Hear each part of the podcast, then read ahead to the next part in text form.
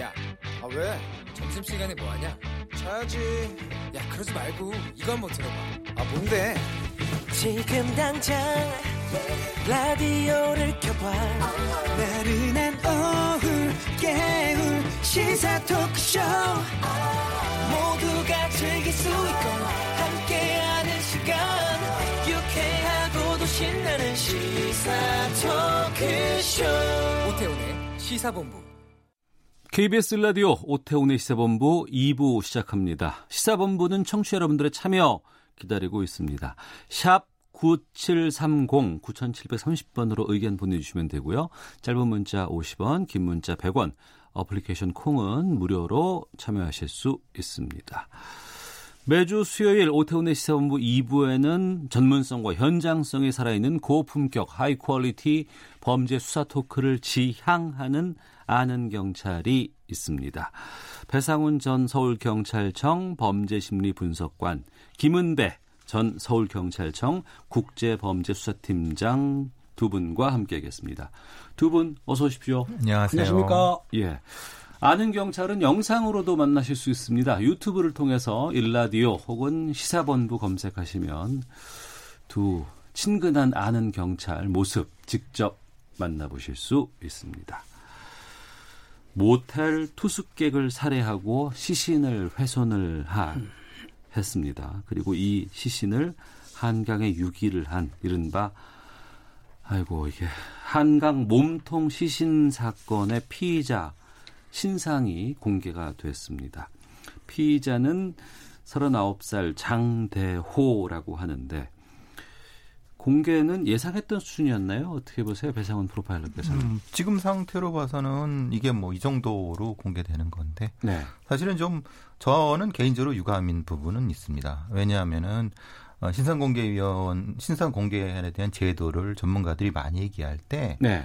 어, 기준이 들쑥날쑥하다. 음. 그럼 기준을 일정 정도 맞추려고 하면은 규정 같은 게 없어요? 예 규정 자체가 없습니다. 그냥 훈령으로 어떻게 위원회만 구성한다라고 돼 있지. 아. 그 안에 있는 물론 특강법상에 그 네 가지 조건이 있지만 그건 너무 추상적이기 때문에 음. 그래서 지금 들쑥날쑥했지 않습니까? 네. 그래서 이제 전문가들 사이에서는 신상공개위원을 공개를 하고 네. 회의록을 공개를 해라. 음. 그러면은 적어도 어떤 내용이 어떻게 토론된 것이 축적이 되면은 네. 다른 데에서는 그걸 또 관련해서로 받아갖고 토론이 논의 수준이 올라가지 않겠느냐. 음. 그러니까 부산에서 공개한 거 다르고 서울에서 공개한 거 다르면은 네. 그걸 국민들이 받아들이겠냐라고 하는 그런 뭐 문제제기가 있었는데 그 음. 부분은 다 무시되고 그냥 어 외부위원 4명과 내부위원 3명으로 그냥 그 공개한다. 그리고 네. 뭐 그리고 그 공개 이유는 뭐 이렇다.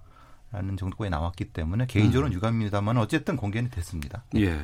피의자 신상 공개에 대해서 김은배 팀장께서는 어떤 의견이세요?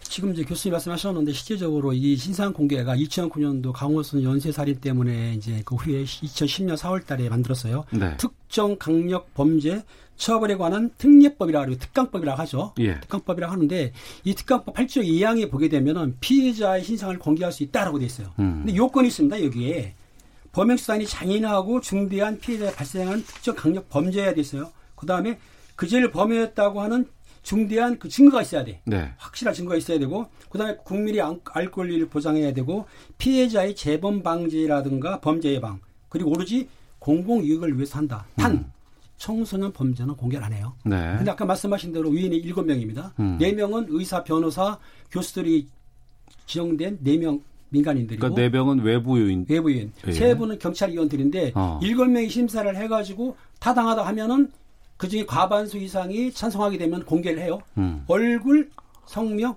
나이를 공개를 하는데 네. 경찰에서 하는 건 뭐냐면은 일단은 머리에 쓰이는 뭐 옷 같은 걸 제거하고 마스크 제거하고 모자를 제거하고 이 정도 순이지 전번에 고유중 고유정이처럼 머리를 내릴 경우에는 방법이 없다는 얘기죠. 네. 그러니까 본인 피해자들을 어떤 외부적으로 이렇게 씌우진 않지만 음. 본인이 얼굴을 숙이거나 아니면은 머리카락으로 가릴 경우에는 얼굴을 알아볼 수가 없다. 네. 이 단점으로 지적되는 거죠. 이 어. 지금 신상 대한 문제가 만- 문제가 많은 거는 공개했을 때 공익에 뭐 저 충족된다라고 하는데 그러면 일반 위하력 범죄 예방 효과가 있느냐? 아, 범죄 예방 효과. 예, 예, 그 예. 세 번째 규정에 그럼 그것이 실제로 검증된 바가 있느냐? 음. 미국에서도 많은 논문이 나왔지만 그런 것과 그렇지 않은 게 맞서고 있는 상태입니다. 네. 그러니까 우리가 이거를 저는 당연히 뭐 공개됐어야 된다고 보지만은 우리 후세대도 이런 것에 대한 논란을 거기까지 가져갈 필요 없이 음. 여기서부터 차근차근 어떤 논란의 수준을 높여가려고 하면 당연히 네. 해야 되는데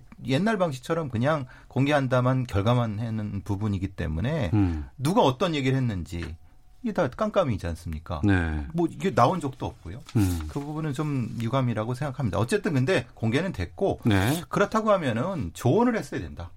머그샷을 고용 공개하는 거, 음. 말하는 아예 얼굴을 공개하는 거. 그러니까 머그샷이라고 하면은 경찰에 붙잡혔을 때 네. 처음에 찍는 사진. 그렇죠. 그렇죠. 예. 그 사진을 지금 말씀하는 거는 음. 경찰청에서 지명 수배자 같은 경우는 그 머그샷처럼 예, 예. 공개를 하지만 어. 이거는 이제 재판이 시작된 게 아니잖아요. 예. 그러니까 피의자 인권 때문에 어. 그렇게까지는 안 하고 단지 언론 공개할 때 얼굴을 가리지 않는 수준까지만 공개하는 걸로 알고 있어요. 어. 그래서 이 신상공개 위원들이 적극적으로 어떤 조언 정도 네. 아니면 뭐 이런 것도 사진을 했어야 된다. 아. 지금 논란이 거기까지 간다는 걸 알고 있었다고 하면은 그냥 옛날 방식으로 그럼 그 지금 이 장대호라는 사람이 고개 음. 숙이고 막 하면 또 똑같은 게 반복되지 않습니까? 그러고 보니까 해외 무슨 뭐 강력 사건 같은 거에 용의자라든가 이런 것들은 머그샷을 우리가 많이 접해봤던 것 같은데 우리나라에서 신상 공개가 된 범죄자들은 머그샷은 못 본 것 같네요. 머그샷은 없고요. 국내에서 2010년 이후에 21건이 공개가 됐어요. 예. 최근에는 알다시피 그 고유정일 비롯해가지고 강서 PC방 살인 사건 김성수 있죠. 그다음에 노래방 손님 토막살인 변경석이. 그다음에 그 재간 어머니 일가족 살인한 김성관이 그리고 어금니 아빠라고 유명하죠. 아, 예, 예, 예. 이영학이 그리고 아파트 방화 살인 있지 않습니까? 거기 안 인득이 이렇게 어. 공개가 됐는데 저희 아, 경찰 입장에서 볼 때에는 그거를 사진으로 배포하는 것보다는 네. 언론에 공개하는 것 정도로 지금 음. 만족하고 음. 있는 것 같아요. 알겠습니다. 자, 모텔 투숙객을 살해를 했고 시신을 훼손해서 한강에 유기를 한 겁니다. 39살 장대호인데 그런데 이 사건이 하마터면 장기화될 뻔했다는 지금 보도가 나오고 있습니다. 이 피의자가 자수했어요.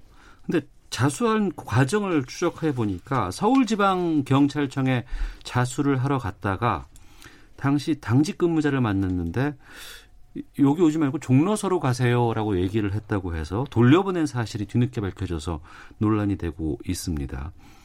제가 앞서서 서울경찰청 범죄심리분석관, 전 서울경찰청 국제범죄수사팀장 두 분 다 공교롭게도 전 서울지방경찰청 출신이신데 내부 사정 좀 들어보셨을 것 같은데 이 어떤 상황이었길래 이 돌려보냈다고 하던가요? 제가 아, 이 상황이 뭐냐면 피의자가 예. 17일 새벽 1시에 네. 서울청 정문 있습니다. 정문에 3층 건물이 있어요. 예. 옛날 그 민원 봉사실이 있습니다. 근데 예. 민원 봉사실 옛날에 후분에 있었는데 옮겼어요. 새로. 음. 근데 민원 봉사실 옆에 당직실이 있어요. 예, 예. 그 당직실에는 그 교통이라든가 경무 일반 부서의 직원들이 2시간이 3시간씩 돌아가면 당직을 쓰는 데예요. 그런데 거기를 찾아간 거예요. 예, 예. 그 당직자가 물어봤을 거 아닙니까? 어. 그럼 자수하러 왔다고 자수하러 왔다고 했는데 두 가지예요. 수배자일 경우에 지명 수배된 수배자는 인적성을 확인하게 되면 담당자가 뜹니다. 예. 그럼 담당자 연락이 가능해요. 음. 인수하라고 하는데 지명 통보일 경우 사건이 약할 경우에는 담당 그 자수한 사람한테 어느 서에 누구를 찾아가라고 알려줘요. 지명 통보가 뭐죠? 아, 지명 통보라는 거는 수배 이전에 음. 그 사건이 약하게 되면은 수배는 하지만은 그 신병을 체포할 정도의 범죄가 아니기 때문에 어. 담당한테 가서 조사를 받으면 불구속 풀려나는 정도 가벼운 예. 범죄고. 어. 근데 이 피의자는 뭐냐면은 수배자도 아니고 단순히 자수하러 왔다. 아. 근데 알다시피 금했지만 서울청 같은 경우에는 기획부서라든가 그 지휘부서란 말입니다. 예. 그러니까 당직 직접 수사하는 부서가 다 밖에 나가 있어요. 음. 광역수사대 요청에 나가 있죠. 범죄수사대 요청해 있죠. 국제범죄수사대 요청해 있죠. 보안수사대 요청해 있죠. 요청이 나가 있으니까 당직자가 보기에 본인이 사람을 죽였으면 했으면은 당연히 그걸 신병을 확보한다 연락했을 건데 네.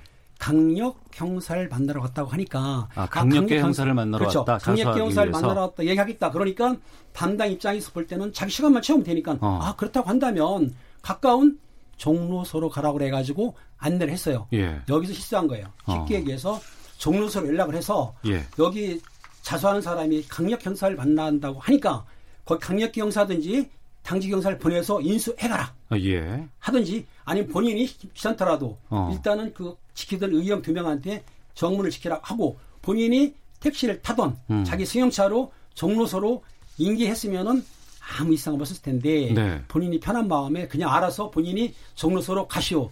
이러는 바람에 서울지방경찰청이 지금 굉장한 여론의 문매를 맞고 있습니다. 예, 본질적으로는 예. 우리 경찰은 수사 경찰하고 행정 경찰이 구분이 안 돼 있습니다. 수사 경찰과 행정 경찰의 예, 예. 구분. 예, 예. 그럼 아까 말씀드린 기획부서라든가 그런 거 국민들이 어떻게 알겠습니까? 예, 예. 서울 경찰청이면 경찰인 줄 알지. 그 안에 기획부서가 있는지 아니면 그 안에 계시는 예, 분들은 다 경찰로 알고 있지. 그러니까 우리는 수사 경찰과 행정 경찰이 구분이 안 돼 있는 상태이고 예. 사실은 구분하려고 하면 문을 만들면 안 되죠. 음. 그죠? 서울 경찰이 문을 다 닫아 놓아야 되는 건데 민원실은 둔 다음에 거기에는 누가 가서 뭘 하든 내가 자 소하러 왔는데 그 본인이 수배 통본지 A급인지 이걸 본인이 어떻게 알겠습니까? 음. 그러니까 이제 말하자면 이제 국무정기에서도 말씀하시고 민감시청장 말씀하셨지만은 네. 원스톱 처리 시스템 자체 그, 누, 그 경찰이 누구든 음. 원스톱 처리 시스템 자체 매뉴얼이 문제가 있는 것 같다. 네. 뭐 단적으로는 그거 같습니다. 그래서 그거에 대한 보완을 지금 하시려고 하는 것 같습니다.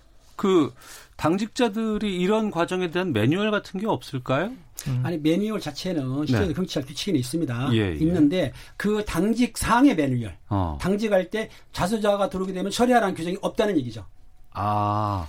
당직 내용이 없다는 얘기지 일반적으로 누가 자수하거나 경찰관이라고 한다면은 예, 당연히 예. 범인을 체포할 수가 있고 어. 그거 잡을 수가 있는데 예. 그거를 자살을 왔다는 사람을 그냥 보낼 수는 없는 건데 어. 그때 시간상으로 볼 때는 야간이고 하니까 음. 그 당직자 입장에서 볼 때는 좀 편하게 네. 생각했던 것 같아요. 그러니까 법상으로 경찰은 당연히 해야 되는 거. 이게 상위입니다. 음. 근데 일을 하다 보면은 하위 네. 작은 매뉴얼에 정속됐다는 거죠. 음. 그러 그거 안 되죠. 그러면 안 되죠. 당연히. 그러겠죠. 그러니까 다행히 택시 타고 또 종로 경찰서로 갔어요. 아, 다행이죠. 가서 또 가서 자수를 했기 때문에 망정이지 그렇지 않고 마음 바꿔서 그냥 딴 데로 가버렸거나 숨어버렸거나 이래버렸으면 더 일이 커졌을 거 아니겠습니까? 그러면은 그 경찰관은 징계 정도로 끝나지 않겠죠. 예. 근데 이 사건이 뭐 구로 쪽에서 발생했다고 하는데, 그러니까 저 그거 궁금하던데요. 이 경찰들 보면은 관서라는 게 있고 또 자기가 담당하는 구역이 있다고 하잖아요. 관할 구역이 있습니다. 예, 이게 영향을 끼치는 거예요? 뭐 신고할 때도 어디로 가야 되고 뭐 이런 게 다 있어요? 아 있습니다. 지금 피의자 네. 그러니까 고소 고발할 때는 피의자 그러니까 범인이 사는 주거지에 가서 고소를 해야 돼요. 네. 그런데 이번 사건 같은 경우 강력 사건은 범행의 발생지. 음. 그러니까 왜 구로소에서 사건 난 거를 남양주에서 했느냐? 네. 사체 몸통이 발견된 곳이 남양주 고향 글자서 관할이에요. 음. 그러니까 관할이어서 그 몸통이 발견했으니까 고향서에서 사건을 담당하게 된 겁니다. 그러니까 네. 이 피의자가 네. 실제적으로는 구로서로 가든지 나그 고향서로 가야 되는데 왜 서울청으로 왔느냐 음. 하는 질문이 생겼는데 그 피의자가 주거지가 서울이다 보니까 네. 서울 31기에서를 관할하는 서울지방경찰청으로 가겠다라고 생각한 것 같아요. 음. 그러니까 그렇게 제일, 생각하는 거는 그럴 수 있을 것 같거든요. 제일 큰 경찰서에서 예, 예. 자기가 뭐 자기 입장에서는 억울한 일을 당했으니까 그거를 표출하기 위해서 음. 그러기 그래서 이제 뭐 중간에 언론사 우리나라 대표적인 언론사한테 전화를 건 것도 그 이유 때문인 것 같습니다. 음. 어, 전화를 걸어갖고 내가 자수하겠다는 걸 했는데 그 언론사의 전화를 받고 그 과정에 이제 종도서로 갔다는 얘기를 들리는 거 보니까 예. 이 사람의 범행 동기와도 연관이 되는 거죠. 음. 예. 어떤 부분이 억울함이 있었을까요? 시, 신을 사람을 죽이고 시신까지 훼손한 상황에서. 그러니까 이제 사람을 죽인 살인자들도 예. 자기가 왜 그랬는지에 대한 억울하다는 거 다 얘기합니다. 아 그래요? 예. 내가 사람을 죽였어도 그 죽은 사람이 억울해할 것 같지 않습니까? 예. 근데 죽인 사람도 내가 왜 그랬는지에 대한 억울하다고 얘기를 합니다. 음, 아, 그거는 뭐 뒤에 다시 말씀드리겠지만 예. 예. 다 잡은 범인을 놓칠 뻔한 일도 있었습니다만 또 이와는 반대로 그 피해자의 신원조차 처음에는 몸통만 이게 발견이 됐기 때문에 확인되지 않았던 상황이었는데 이 사건 수사를 도운 숨은 조력자도 있었다고 했는데 김은배 팀장님 이 숨은 조력자가 어민들이었다고요? 예, 그렇습니다. 경찰이 수색을 했는데 몸통을 발견한 다음에 예. 여러 가지 시신을 찾기 위해 수색했는데 안 나왔어요. 어. 그런데 이제 행주 어촌계에 예. 예 주민들이 어촌 주민들이 33명이 아마 있는 것 같아요. 예. 그 중에 11명이 그 민간 해양 구조대에 소속돼 있어요. 아, 어민들께서 예, 예, 2012년에 그 수산구조법 때문에 그 발달 어, 발대식을 했는데 11명 정도가 경찰이 수색이나 구조를 돕는 사람들인데 네. 구조 요청을 하니까 그분들이야 그 한강에 있는 그 물이라든지 물살이라든지 속도를 알기 때문에 음. 찾기가 쉬웠겠죠. 그래서 찾다 보니까는 다행히 오른팔을 발견하게 된 겁니다. 거기가 아시겠지만은 예. 임진강을 통해서 북한 쪽에서 시신이 지금 자주 떠, 떠내려 오는 데입니다. 아, 네. 뭐 여러 가지 뭐 홍수가 난다거나 네, 밀, 이럴 밀, 경우에 거기가 밀물이 들어오는 데거든요. 예, 한강 하구원 예. 쪽이기 때문에 아라뱃길하고 예. 신곡 수중보 그 위쪽이기 때문에 예. 여기가 사실은 뭐 겉으로 보기에는 그냥 보통의 그 강인 줄 강인 것 같지만은 사실은 음. 안에 수초라든가 물길 자체가 굉장히 복잡합니다. 네. 처음에 경찰이 수색에 실패한 것은 저는 실패했다고 보는데 음. 2, 3일 동안 실제로는 이쪽에 얘기를 했어야죠. 왜 제가 수색 그 실패했다고 말씀드리면 제가 근무했을 때 홍대에서 어, 이 비슷한 살인 사건이 벌어져서 가양대교 쪽에서 투기한 일이 있었습니다. 그걸 예. 또 한강 밑으로 다 수색을 했는데 어. 수색 어. 그 겨우 찾았거든요. 예, 예. 그게 벌써 10년 전입니다. 어. 그런데 그러면 그런 물길이라든가 어떤 수색의 매뉴얼이 있어야 된다고 생각하는데 저는 음. 지금 이거 보고 참 깜짝 놀랐습니다. 아직도 네. 왜 이렇게 이렇게 허, 술한지 깜짝 음. 놀랐고 사실 어민들 도움 전에 사실 발견했어야 되는 거죠. 네. 소방구조대, 경찰 드론 다 띄워갖고 그랬는데 4일 지나서 음. 발견 4일 더 됐죠. 네. 이건 사실은 심각히 반성을 해야 될 부분입니다. 아, 알겠습니다. 배상훈 전 서울경찰청 범죄심리분석관, 김은배 전 서울경찰청 국제범죄수사팀장과 함께 아는 경찰 아, 말씀 나누고 있는데요. 이 시신 관련해서 좀 사건 경위를 좀 더좀 좀 자세히 살펴보도록 하겠습니다. 이건 배상훈 프로파일러께서 말씀해 주시면 좋을 것 같은데 앞서도 잠깐 말씀 제가 좀 여쭤봤습니다만 피의자가 영장 심사를 받고 반성의 기색이 없고 오히려 더 큰 소리를 쳤다. 피해자를 향해서 다음 생에 또 그러면 또 다시 범행을 저지르겠다. 이렇게까지 얘기를 했다고 하는데 이 심리를 우리가 어떻게 봐야 되는 거예요? 그래서 이제 가장 어려운 부분입니다. 사실 이 살인자들의 심리를 찾을 때, 네. 어, 우리 경찰이 이런 살인자의 심리에 대한 심층적인 연구 back data가 별로 없습니다. 그래서 어. 외국의 사례를 비춰 갖고 이런 걸 하거든요. 네. 그래서 이제 보통 이런 거를 사이코패스적인 범죄자냐 아니면은 흔히 말하는 어 이른바 이제 lust murder 같은 형태냐 아니면 born criminal이냐 여러 가지 이런 걸 구분을 해도 이런 종류의 범죄 같은 경우는 사실은 구분할 수 있는 기준이 없습니다. 음. 그냥 흔히 말하는 두 가지 네. 많이 들으시는 것처럼 우발적이냐 계획적이냐라고 아. 하는 그냥 사법 처리 관련된 부분만 하는 거고 예. 동기상으로 보면 제가 보기에는 일종의 지연된 분노라 같습니다. 지연된 분노. 분노. 예, 말하자면 본인이 가지고 있었던 평소에 가지고 있던 분노가 특정한 형태의 자극을 받아갖고 그 예. 그 자극은 피해자가 무슨 말을 했거나 아하. 뭐 동전을 던졌거나 아니면 뭐 이런 그러니까 자기하고 관련이 없는 겁니다. 그러니까 직접적인 그 피해자와의 원인이 존재하지 않더라도 그렇죠. 네. 그러니까 촉발된 것이지 그렇죠. 예. 쌓인 건 아니라는 거죠. 그렇죠. 예, 그 사람하고는 관련이 없는데 어. 본인이 여기 2년 정도 일했다고 하는데 뭐 음. 여러 가지 형태의 어, 정신적 스트레스를 받았을 수 있고 네. 그 스트레스가 그 사람으로부터 이제 촉발이 됐을 가능성. 그렇기 때문에 어 무슨 예, 무슨 어떤 자극을 받아가고 바로 공격을 들어가는 것이 아니라 6시간 동안 기다렸지 않습니까? 네. 이게 이제 지연된 분노의 대표적인 특징이거든요. 예. 바로 공격하고 잔인하고 잔혹하게 살해하는 부분이거든요. 어. 근데 이것도 사실은 예, 미국에서의 사례를 가지고 그냥 유추해서 저희들이 이제 연구한 부분이지 음. 아주 디테일하게 실제 사례를 가지고 연구한 부분은 아닙니다. 그러니까 미국 사람들의 심리와 또 우리나라 사람들의 심리는 또 다를 수도 있잖아요. 그렇죠. 여러 가지 문화적인 네. 차이라든가 이런 것들 때문에. 그런데 연구가 우리는 안 되고 있습니다. 아직 안 돼 있으니까. 네, 네. 이게 도대체 무슨 사건인지를 그냥 추정을 할 수 있습니다. 그런데 음. 디테일한 연구가 안 돼 있으면은 여기서 그치겠죠. 네. 김은배 팀장께서는 이번 사건 어떻게 보셨어요? 이번 사건이 요즘 최근에 급작스러워 우발적이 맞는 것 같은데 아까 분노를 못 참는다 그러지 않습니까? 네. 일반적인 사람들은 화나고 뭐 죽인다 했다 하더라도 실행을 못 하는데 6시간 동안 이 사람은 자기 화를 삭히는 게 아니고 화를 키운 거예요. 음. 그러니까 분노 조절이 안 된 거죠. 네. 그 충동도 있었고. 음. 그런데 제가 보기에는 본인은 뭐 전과도 없고 정신병 뭐 치료받은 적 없다고 하는데 네. 제 생각에는 어느 정도의 조현병 성격이 있지 않겠냐. 어. 그렇지 않습니까? 사람을 그 뭐 쉽게 얘기해서 숙박비 때문에 네. 아니면 욕 한마디 했다.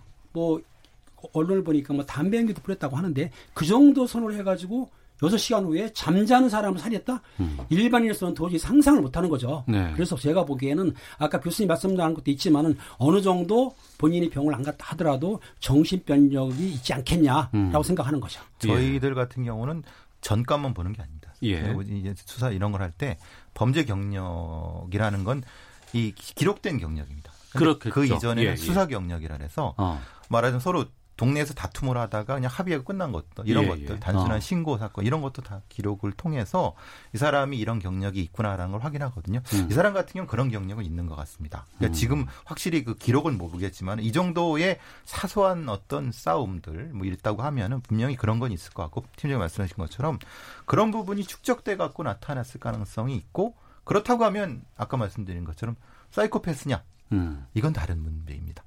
왜냐하면 우리가 보통 살인자는 다 사이코패스 아닙니다. 네. 살인자라고는 수백만 명의 살인자가 있으면 그 중에 수백 명도 안 되는 정도가 사이코패스입니다. 음. 그러니까 그거는 그 영역이 다른 거거든요. 네. 그렇다 하더라도 요번에 이제 어제부터 저기 서울청 경기 북부청 프로파일러들이 들어가서 사이코패스 테스트를 했습니다. PCLR 음. 테스트를 해서 아, 네, 그 테스트가 따로 있어요. 예, 예. PCLR 어. 사이코패스 예. 체크리스트 테스트가 있는데 만점이 40점이고요. 어. 뭐 강호순 유영철 같은 경우는 30 몇 점씩 나오는 형태인데 예. 기준점이 25점인데 예. 이 사람 같은 경우는 그 기준점이 미달한 부분이라고 합니다. 아, 그래요. 예. 어, 알겠습니다.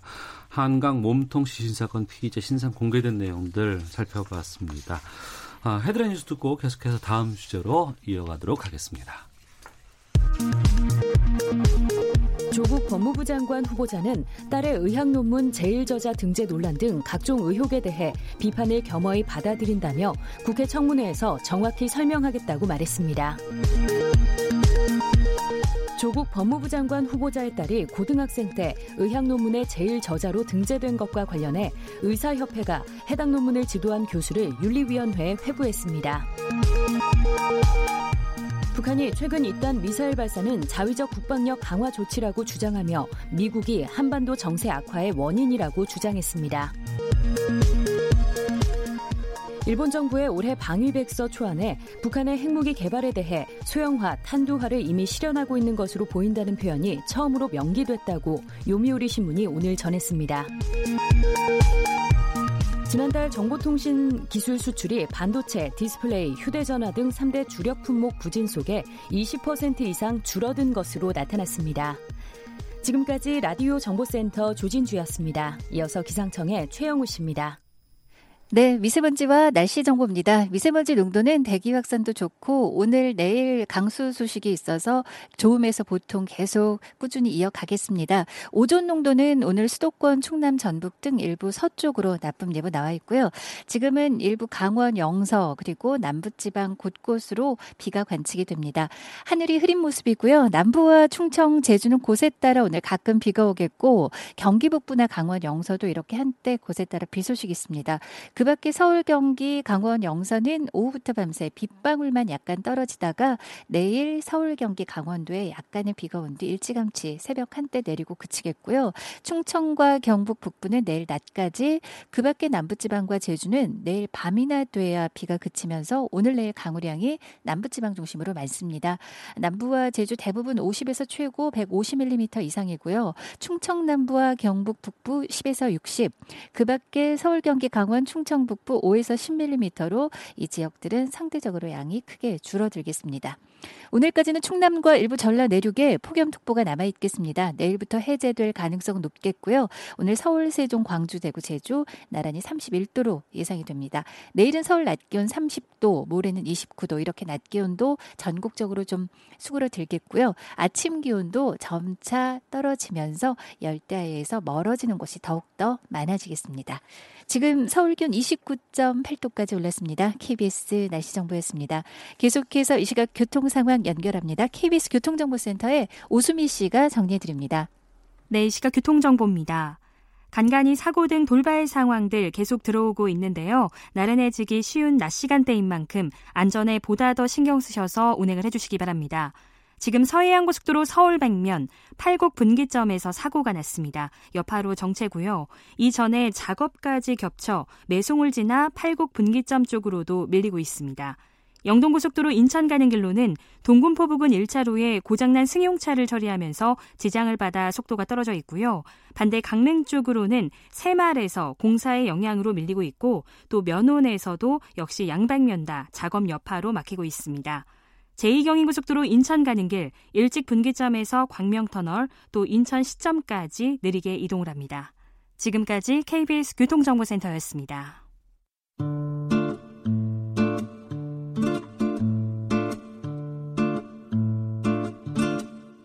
오태훈의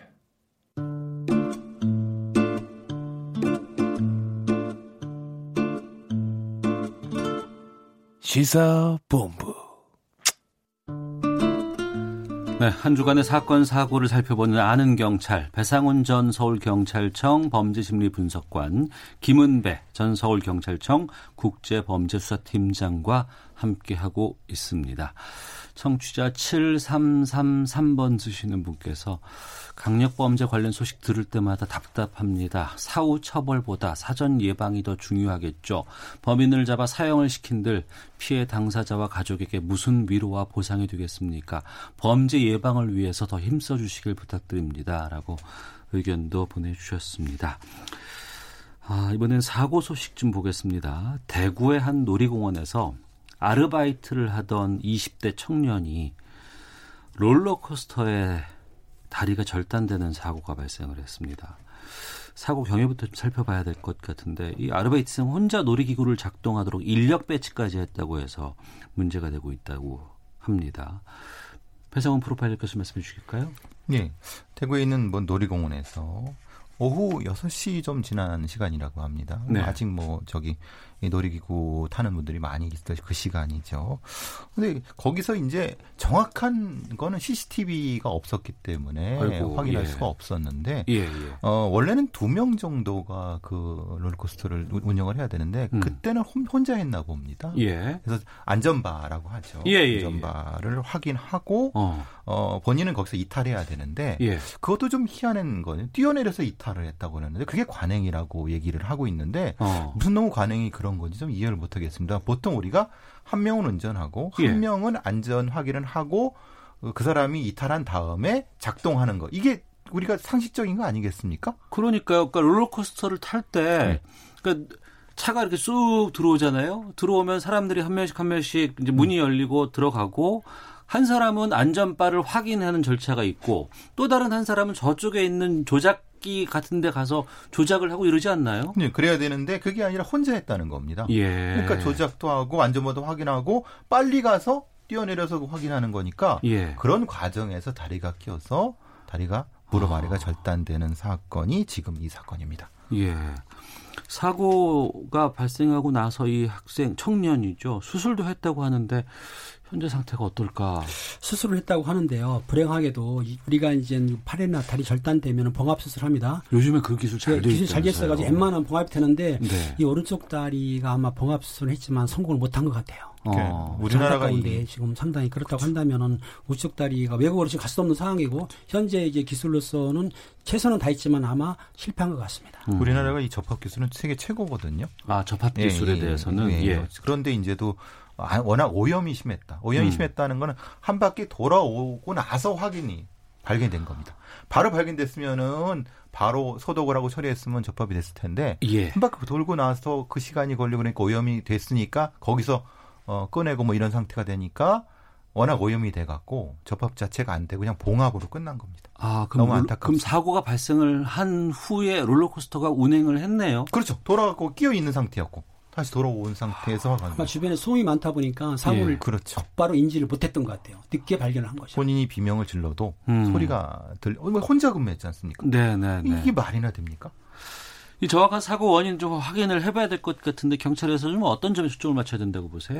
일단은 안전 관리에서 안전 교육을 시켰는가 하고 그, 그 다음에 그 본인에게 부주의를 묻는 사람도 있는데 사실상은 그 인원 배치, 적정한 인원 배치 했는가, 그리고 장비 결함도 있었는가, 음. 아니면 정비 불량인가를 다각적으로 경찰에서는 판정을 해가지고 네. 조사하기 때문에 아직, 아직까지는 정확한 그 사고 원인이 이제 본인은 본인도 뭐 그 당시 보면은 여섯 번째 칸이 서 있었다 그래요. 음. 그게 안전 매뉴얼이 있는지 없는지는 모르겠지만 그런 걸 모든 걸 종합해서 아마 사건 사고 결과를 발표할 것 같습니다. 이게 이제 황당한 게 네. 관광, 관광진흥법상에 이게 어, 유원 시설이고 유 이게 이제 말하자면 우리가 보는 유원진의 시설인 예, 예, 건데요. 예, 예. 희한하게도 이것은 안전 검사는 해도 예. 그 중간에 어떻게 운영하는지에 대한 거는 자율에 맡기는 겁니다. 그 안전 검사라고 하는 거는 시설에 대해서 볼트가 잘 채워져 있는 것인지 네. 뭐 이런 것들은 기준이 있다고 하더라도 허가 전에. 아. 네. 그리고 운영하는 건 마음대로 하는 거고 예, 문제는 예. 사망 사고나 사고 났을 때 운행 명령 정지는 지방자치단체 하는 겁니다. 음. 그 중간에 누가 뭘 하든 그것은 규정 자체가 없기 때문에 예. 있어도 법적인 저촉을 안 받기 때문에 어. 지금 여기 있는 놀이공원은 우리는 법을 우리가 법 어긴 게 뭐냐라고 지금 오히려 대놓고 거꾸로 우리가 두는 돈은 두, 네. 두는 주는 돈은 위로금이지 음. 손해배상이 아니 까 저기 이거 치료비가 아니다. 그러니까 네. 법적으로 문제가 있어 치료비 해주는 게 아니다라고 오히려 큰 소리 치고 있다고 하는 그런 얘기가 있습니다. 아 그래요? 예. 그러니까 지금 너무 황당한 겁니다. 그리고 아까 어. 팀장님 말씀하신 것처럼 이게 안전 기준 안전 기준이 자체적으로 돼 있기 때문에 이 법을 어긴 거 아니에요? 어. 그러면 여기 부분은 관련된 어떤 운영을 두 명 해야 돼? 그것도 법이 없어요. 어. 세명 혼자 해야 되는 것도 법이 없어요. 그러니까 이것은 실제로는 이 놀이공원이 처벌받을까? 저는 회의적으로 봅니다. 네. 그럴 수 있는데 일단은요. 예. 그 거기에 근무하는 직원이라고 한다면 음. 그 관리자가 있을 거 아닙니까? 감독자가 있겠죠. 예. 감독자 책임자가 같은 있겠죠. 경우에 예. 사고 시에 어. 그 관리 감독 못한 거 해가지고 음. 과실치사를 이끌어낼 수는 있어요. 그러니까 음. 그거를 지금 교수님 말씀한 대로 전혀 문제가 없느냐 아니면 어느 정도 일말에 교육이라든지 안전 관리를 적게 했느냐 하면 감독 관리자에 대해서는 아마 경찰에서 강도 높게 수사를 해서 네. 실제적으로 피해자가 있으니까 피해 복구하기를 위해서도 그렇고 관리 감독을 위해서 관리 감독자는 조사를 할 겁니다. 음. 그 안전관리자 규정은 있습니다. 네. 관광진흥법상에 음. 그 시행령과 시행규칙에.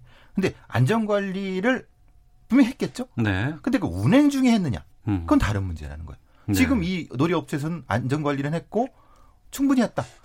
근데 본인이 그렇게 운전한 거는 우리가 어떻게 하느냐라고 얘기를 해버리면 이게 지금 붕 떠버린다는 거예요. 쉽게 말하면. 음. 배상훈 교수님 말씀 듣고 보니까 좀 아우, 이 아르바이트 학생이 너무나 좀 안타깝기도 하고 좀 그런데 이것도 아르바이트생이잖아요. 이게. 그렇죠. 그러니까 이제 아무래도 비정규직일 거고 이렇게 되면 또 배상 문제라든가 이런 부분에서 도좀 무언가 좀 달라지지 않을까 싶은 생각도 좀 그러니까 있어서 지금 말씀하신 대로 형사 이권 정도는 두고 봐야 되겠지만 민사 소송은 가능하지 않습니까? 예. 피해를 봤으니까 예. 민사 부분에서는 피해 보상을 받을 수 있고 어. 단지 더 지금 말씀하신 거는 그런 앞으로의 사고 때문에 그 관리 감독을 정확하기 위해서는 관리 감독을 못한 소홀한 부분에 대해서 경찰이 조사를 해야 된다고 저는 주장하는 거죠. 예. 김배 팀장은 좀 적극적으로 경찰에서 좀 수사를 해야 된다라고 말씀하신 그렇죠. 거고 조사를 해야 된다고 하, 말씀하신 것이고 배상훈 프로파일러께서는 어, 지금의 우리 그 어떤 그 법의 사각지대가 존재하고 그렇죠. 여기에 대해서 좀 문제가 있다고 하셨는데 네. 아이들 어린 집에서는 놀이동산 놀이공원 가는 거 상당히 좀 자주 있는 일이고 음. 또 가보면은 그래도 왠지 좀 불안한 부분들도 분명히 있거든요. 좀 이 온 가족이 들이는 이런 공간이고 시설이기 때문에 놀이공원에 대해서는 좀 강력한 규제라든가 이런 법적인 장치들이 좀 필요하다고 봅니다. 거기에 대해서 좀 입장을 좀 밝혀 주세요. 근데 이제 그런 배사원 교수께서 먼저 예. 예. 법 규정이 시행령 적어도 시행령 안에는 네.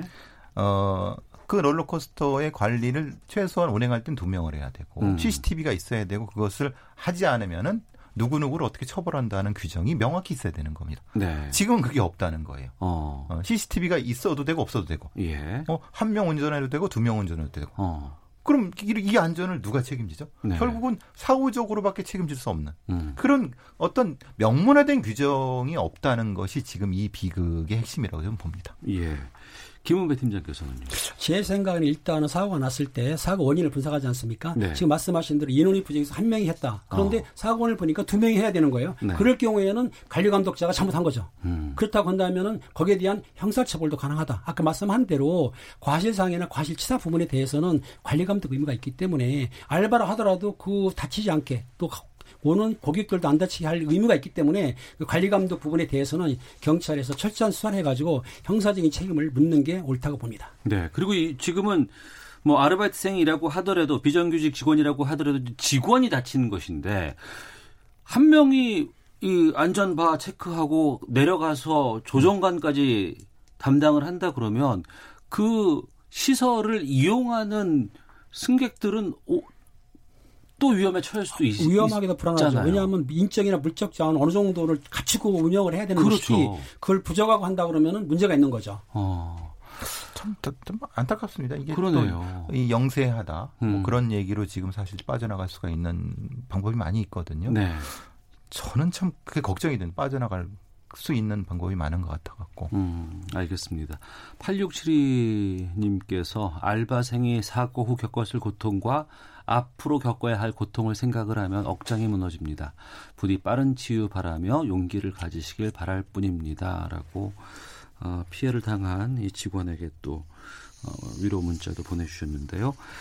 자, 여기까지 하도록 하겠습니다. 배상훈 전 서울경찰청 범죄심리분석관, 김은배 전 서울경찰청 국제범죄수사팀장과 함께 아는 경찰 마치도록 하겠습니다. 오늘 두 분 말씀 고맙습니다.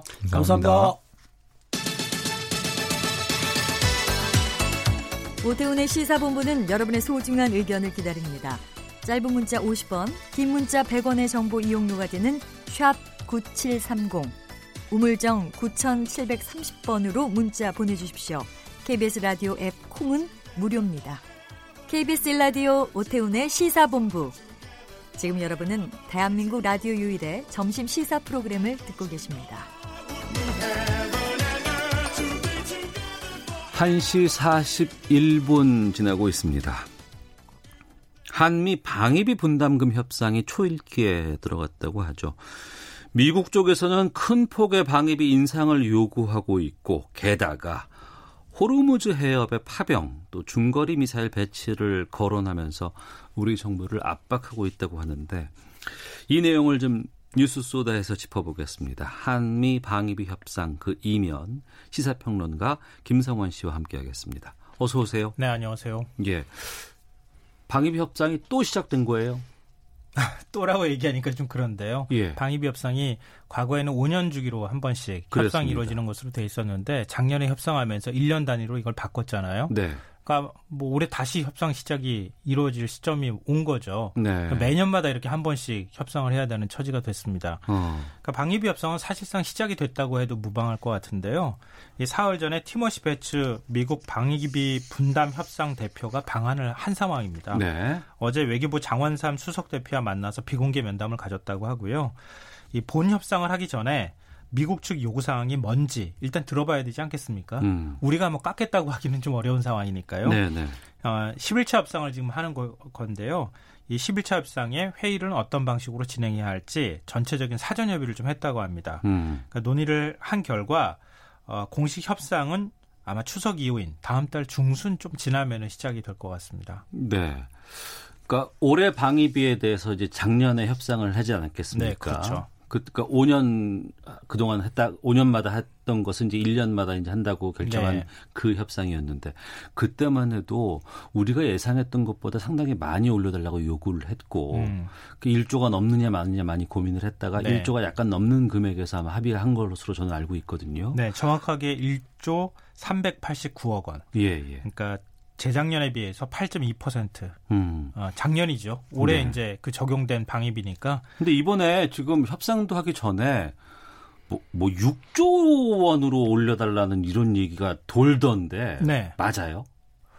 어, 제가 단언하기는 좀 어려워요. 예. 왜냐하면 우리 정부가 공식적으로 확인해 주지 않고 있고요. 네. 미국 정부도 공식적으로 밝히지는 않고 있습니다. 음. 이게 이제 그 언론을 통해서 얘기들이 좀 새어나오고 있다 이런 표현이 가장 현장 현 상황에서는 적절할 것 같은데요.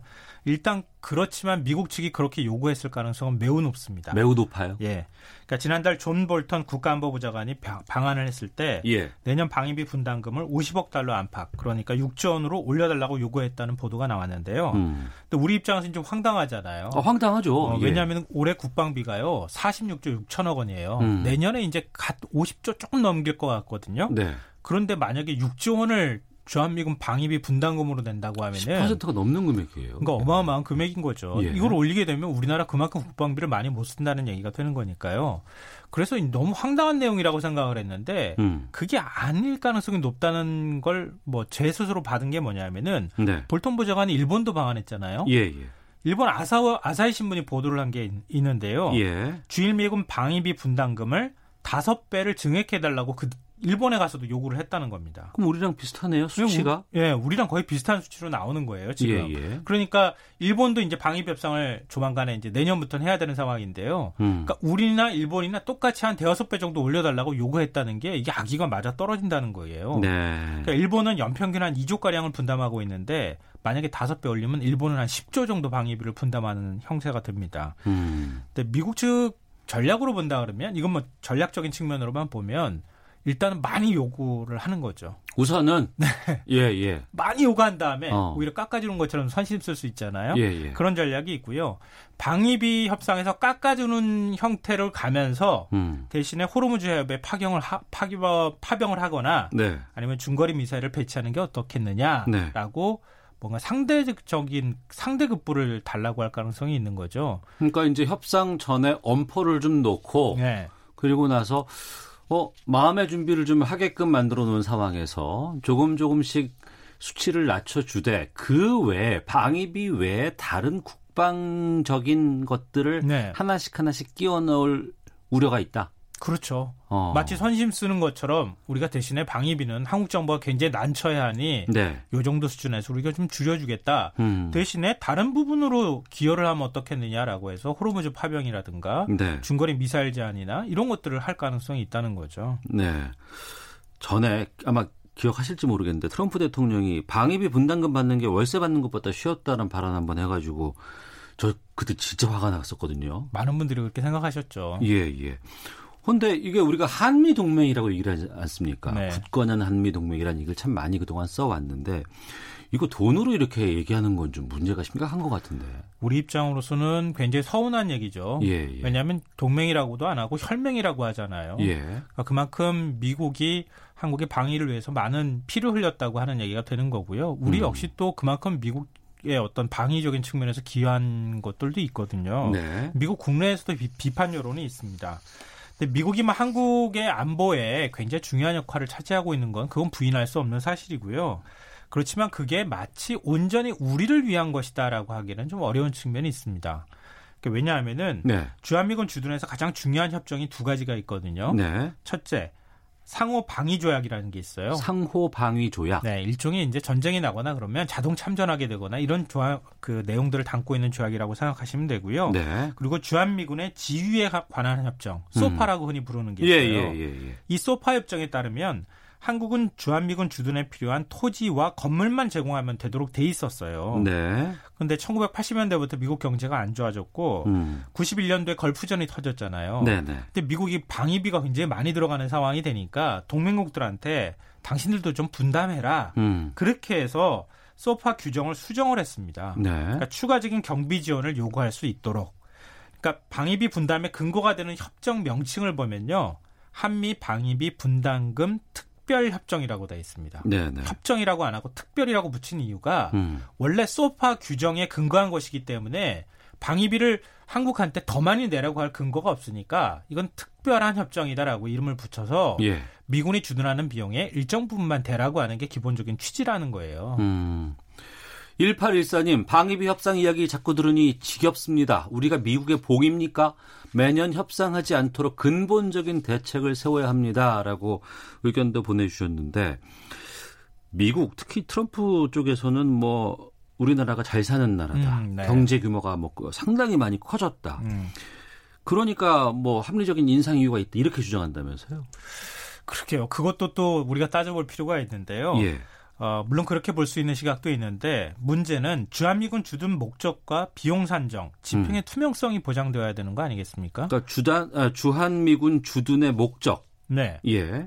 어, 예를 들면 이제 주한미군 주둔의 목적과 관련되어 있는 내용을 말씀드리면 방위비 분담금은 정말 정말 주한미군이 주둔할 때 필요한 비용을 내는 거잖아요. 네. 그래서 방위비 분담금 배정이 항목을 보면은 음. 군사 건설비 네. 46% 정도 차지하고요. 인건비. 음. 그러니까 주한미군에서 근무하는 한국인들이 있잖아요. 네. 그 인건비를 우리가 되는 거예요. 그게 네. 39% 차지하고요.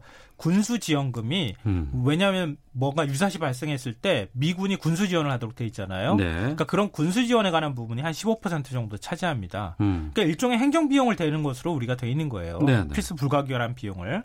그런데 미국이 이 근본적인 틀을 흔들려고 하고 있습니다. 여기 배정 항목에 작전 지원 항목이라고 하는 걸 새로 신설하려고 하는데요. 작전 지원 항목이요? 네, 이게 뭐냐면은 한반도에 전략 자산을 전개하는 비용, 네. 한미 연합 훈련비를 대라고, 대라고 하는 그런 내용도 있고요. 음. 또 병력을 미군이 순환 배치를 하잖아요. 예, 예. 그러니까 예를 들어서 일본 오키나와에 있는 주일 미군이 음. 어, 주한미군으로 이렇게 순환 배치가 될 때 순환 배치 비용까지 대라. 자기들끼리 발령 날 때. 예, 예, 그렇죠. 그런 어. 비용도 여기에 포함된다는 거고요. 그건 미국 국방비로 내야 되는 거 아닌가요? 근데 미국 입장에서는 그것도 한국에 오는 거니까 한국에 어. 오는 비용도 한국이 대라 이제 이런 거고요. 예. 무엇보다도 해외 주둔 미군이 직간접적으로 제공하는 안보 비용까지 넣겠다. 이게 이제 미국 측 보관인 것 같습니다. 네. 예를 들면 호르무즈 해협에서 미군이 한국 유조선의 안전을 보호한다. 그럼 그것도 한국이 돼야 되는 비용 아니냐. 음. 남중국해에서 미군이 항행의 자유 작전을 많이 펼치잖아요. 네. 이것도 결국 한국 안전에 도움을 주는 거 아니냐 이런 논리입니다. 그러니까 뭐 쉽게 말씀드리면 한마디로 전 세계 미군 주둔비를 전체 주둔하는 비용을 네. 동맹국들이 공평하게 다 나눠서 분담을 해라. 동맹국들이 다. 네. 네. 어. 그래서 그렇게 해서 다 나눠서 계산을 해봤더니 네. 한 한국에는 50억 달러, 6조 원 정도 부담하면 되겠다. 음. 이런 계산이 나왔다는 금액인 거예요. 자기들은 참 그런 좀 불만이 있는데 근데 하나씩 하나씩 좀 우리 입장에서 좀 헤쳐나가 보죠. 네. 우리가 지금 이 분담금을 뭐 안 내겠다는 것도 아니고 지금 협상을 하고 있는 과정인데 분담금 외에 또 미군들의 편의를 위해서 주는 비용들이 꽤 있잖아요, 지금. 네, 맞습니다. 그러니까 사실은 제일 먼저 우리가 꼽을 수 있는 거는 네. 평택 미군 기지 건설하는 문제잖아요. 예, 예. 그게 총 비용이 한 16조 정도 들었거든요. 네. 근데 우리가 92%를 댔고요, 공사비를. 어. 미군이 2, 아, 8% 정도 냈어요. 자기들 쓰는 곳인데. 예, 예. 근데 우리가 그러면 토지나 이런 거 다 제공하는 거잖아요. 예, 그 예. 위에 건설비를 만약에 미군이 됐다고 하면은 그것도 어. 이해되는 측면이 있는데 예. 토지 매입 비용도 우리가 다 됐고요. 이 평택 미국 기지 이전 그러니까 용산에서 평택으로 옮기고 나서 규모가 어마어마하던데요, 여기가. 전 세계에서 가장 큰 규모를 갖고 있는 기지입니다. 그리고 어. 가장 최신식 시설을 갖고 있는 기지고요. 예. 그러니까 이 기지를 건설하는 비용을 다 우리가 된 거나 다름이 없다는 거죠. 예. 이것도 이제 비용에는 포함도 안 됐고요. 어. 토지 임대비도 미군이 안 되고 있습니다. 아, 그 토지 사용하는데 우리한테 그 임대료 안 줘요? 안 줍니다. 어. 그러니까 그것도 주한미군 주둔 비용에 포함되어 있지도 않아요. 아까 네. 제가 항목 말씀드렸잖아요. 예, 예. 근데 미군이 2015년을 기준으로 주한미군 주둔비로 인건비를 제외하고 쓴 돈이 한, 한 1조 1천억 원 정도 되거든요. 네. 근데 한국은 방위비 분담금 외에도 미군 통신선을 관리하는 비용이나 음. 여러 통신비가 들어갈 수 있잖아요. 그렇겠죠. 그것도 간접 네. 비용인데요. 그리고 카투사 있잖아요. 네, 네. 카투사도 미군이 돈 되는 거 아니에요. 우리 정부가 되는 돈이에요. 아, 우리 방위비에서 나가요? 예, 예. 어. 그러니까 그런 비용을 간접적인 비용까지 합하면 5조 5천억 정도를 쓴다는 거예요. 네. 그러니까 방위비 분담금 외에 음. 그러니까 우리가 그러면은 방위비 분담금만 따지는 게 아니라 그 외의 돈까지 다 합쳐서 따지면은 딱 계산이 나오네요. 한 음. 6조 원 좀 넘게 우리가 쓰고 있는 거죠. 네. 그러니까 우리 정부의 논리는 아마 미군 쪽에 그렇게 얘기를 하지 않을까 싶어요. 음. 그러면 우리가 이제 그러니까 주한 미군에 대해서 이제 방위비를 이제 주, 우리가 나눠서 내는 거 아니겠습니까? 네. 그럼 이들이 사용한 금액을 우리에게 다 통보를 해 주는 건지 아니면 그 금액이 어디에 뭘 썼고 인건비는 어디다가 썼고 이런 걸 다 우리에게 알려주고 있는지도 궁금하고 혹시 남겨 먹는 건 아닌가 싶기도 하고. 알려주지 않죠. 그러니까 지금 투명하지 못하다고 얘기하는 거고요. 예. 어, 그래서 원래는 다 현금으로 그 방위비 분담금을 우리가 냈어요. 네. 냈는데 아마 그 얘기 들어보셨을 거예요. 미군 계좌에 1조 원 넘게 돈이 예치돼 있고 이자만 음. 3천억 원이 불어나서 갖고 있다. 이자도 한다고요? 이자도 3천억 원이 불어나서 어. 돈이 1조 3천억 원이 계좌에 있는데 왜 돈 안 쓰냐? 예, 예. 그래놓고 왜 방위비 분담금은 더 내라고 하느냐? 그안 쓰면 우리가 돌려줘야죠. 그렇죠. 예. 원래는 따지면 그런 건데 예. 그래서 논란이 됐죠. 음. 그래가지고 우리 정부가 방위비를 사용하는 그 형태를 좀 바꿨어요. 네. 원래는 다 현금으로 주던 것을 네. 이제는 현물로도 출자할 수 있도록 현물로도 제공하는 것으로 조금 바꿨습니다. 어. 근데 그 1조 3천억 정도 있었다고 제가 말씀드렸잖아요. 네. 근데 1조 3천억 중에서 지금 현재 한 2,800억 정도 남아 있다 그래요. 음. 그러면 1조 1천억 정도 썼잖아요. 네. 그거 어디다 썼을까요? 글쎄요. 평택 미군 기지 건설 비용에 썼어요. 어. 근데 그건 우리도 많이 지원 우리 돈이잖아요. 예, 그건. 예. 그러니까 평택 미군 기지는 미군 입장에서 돈 하나도 안 들이고 지은 것이나 다름이 없다. 어, 우리가 92% 지원했고 네. 방위비까지 주니까 그 방위비에서 또, 또 쓰니까 또 미군이 돈 쓴 거니까 물론 어. 미군 입장에서는 이거 우리한테 한 번 준 돈이니까 우리 돈을 다시 기지 건설하는데 쓴 거니까 네. 미군이 된 거랑 똑같아 이렇게 얘기할 수 있지만 우리 입장에서는 다 그 돈이 우리 돈이잖아요. 음. 그러니까 미군이 별로 기여한 바가 없다. 어, 또 미군은 너무 한국 방위비 문제에 있어서 미군 입장만 생각한다. 라고 우리 측에서는 섭섭해하거나 어, 좀 불만스러운 목소리가 나올 수밖에 없는 거죠. 5년마다 맺던 협정을 지금 협상을 1년마다 하기로 바꿨고 그 1년마다로 바꾸면서 작년에 그나마 미국이 더 높게 요구했던 것을 좀 1조 언저리 정도로만 좀 했다는 얘기들 적어도 들은 적이 있었는데 그게 맞을 거예요. 네. 왜냐하면은 네. 1년마다 예를 들면 5년 동안 협상하는 거잖아. 5년짜리 예. 계약을 하는 거였었잖아요. 원래는. 예. 근데 그 5년짜리를 생각하고 미군에서 예를 들어 3조를 제시했다고 해요. 음. 그러니까 그러면은 우리가 5년을 다 미군 입장에서 5년을 이렇게 나눠 놓고 난 다음에 예. 어, 올해는 조금 덜 올리고 어. 내년에 1년 단위 계약이니까 내년에 한 10몇 프로 또 올리고 예. 또 올리고 또 올리고 하다 보면 결국 그 액수를 맞춰주 맞출 수 있을 것이다 이런 계산을 했을 수 있는 거죠. 어. 앞서서 미군이 뭐 유럽이라든가 일본이라든가 다른 쪽의 방위비도 좀 올리려고 한다고 하시는 것 같은데 네. 그러면 우리 방위비 분담금을 대폭 올리면 다른 나라에서도 계속 요구를 할 거 아니에요. 이게 또 바로미터가 될 거 아니겠습니까? 네, 그렇죠. 도미노 아. 효과가 나타나는 거죠. 그걸 예. 좀 미국 쪽에서 노리고 있다고 얘기합니다. 아니, 미국의 연구 보고서에 그게 그대로 나와 있어요. 음. 전 세계 42개국의 기지구 기지를 두고 있는데요. 어, 새로운 분담금 원칙을 세우겠다고 미군이 이미 방침을 정했습니다. 그래서 주한미군 방위비 분담금이 그 첫 사례가 되는 거거든요. 네. 그러니까 한국에서 이만큼 올리게 되면 다른 나라들도 줄줄이 다 올리겠다는 거예요. 음. 근데 일본은 5년 단위로 계약을 맺는데 아, 일본 아직 5년이에요? 네. 어. 2021년 3월에 계약이 끝납니다. 예. 그러니까 2020년에는 협상을 시작해야 되겠죠. 내년에. 내년이죠. 예. 그러니까 내년에 분담금 협상할 때 음. 아까 이제 볼턴 보좌관 얘기했다는 것처럼 한 다섯 배 올려달라고 얘기할 가능성이 있고요. 네. 독일이나 나토 회원국들한테도 여기는 이제 나토는 시한은 없어요. 따로 정해져 있지는 않은데요. 트럼프 대통령이 툭하면 분담금 올린다고 얘기하고 있는데 음. 이게 국가별로 GDP 한 2% 정도를 분담금으로 내고 있거든요. 이거를 4%로 올리겠다고 하는 게 미군의 방침이기도 합니다. 네. 7204님, 미국이 온전히 우리나라만을 위해 주둔하고 있는 건가요? 말도 안 됩니다. 중국, 러시아 견제하려는 의도도 있지 않습니까? 미국이 요구하는 대로 지급하는 건 적절하지 않습니다. 의견 주셨는데 한 30초 남았는데 이 입장에서 우리가 어떻게 협상이 임하는 게 바람직할까요? 참 답답한데요. 1년 단위로 협상이 이루어지기 때문에 우리가 네. 막는 것도 한계가 있을 겁니다. 예. 더군다나 앞서 말씀드렸던 것처럼 파병이나 다른 조건을 제시할 가능성이 있거든요. 어. 그러니까 우리가 버티기는 굉장히 좀 어렵고요. 예. 현실적인 대안으로는 협상 시한을 최대한 길게 잡아 늘려야 된다 이런 얘기가 나옵니다. 어. 1년 단위로 협상하지만 협상이 새롭게 맺어지지 않으면은 음. 계속 기존 협상이 유지가 되거든요. 이에 대한 국민적인 분노들도 있고 뭐 국회 견제라든가 이런 것들이 있어서 좀 압박이 좀 필요하지 않나 네. 싶기도 합니다. 자 뉴스 쏘다 시사평론가 김성환 씨 함께했습니다. 고맙습니다. 네, 고맙습니다. 예, 오태훈의 시사본부 마치겠습니다. 내일 뵙겠습니다. 안녕히 계십시오.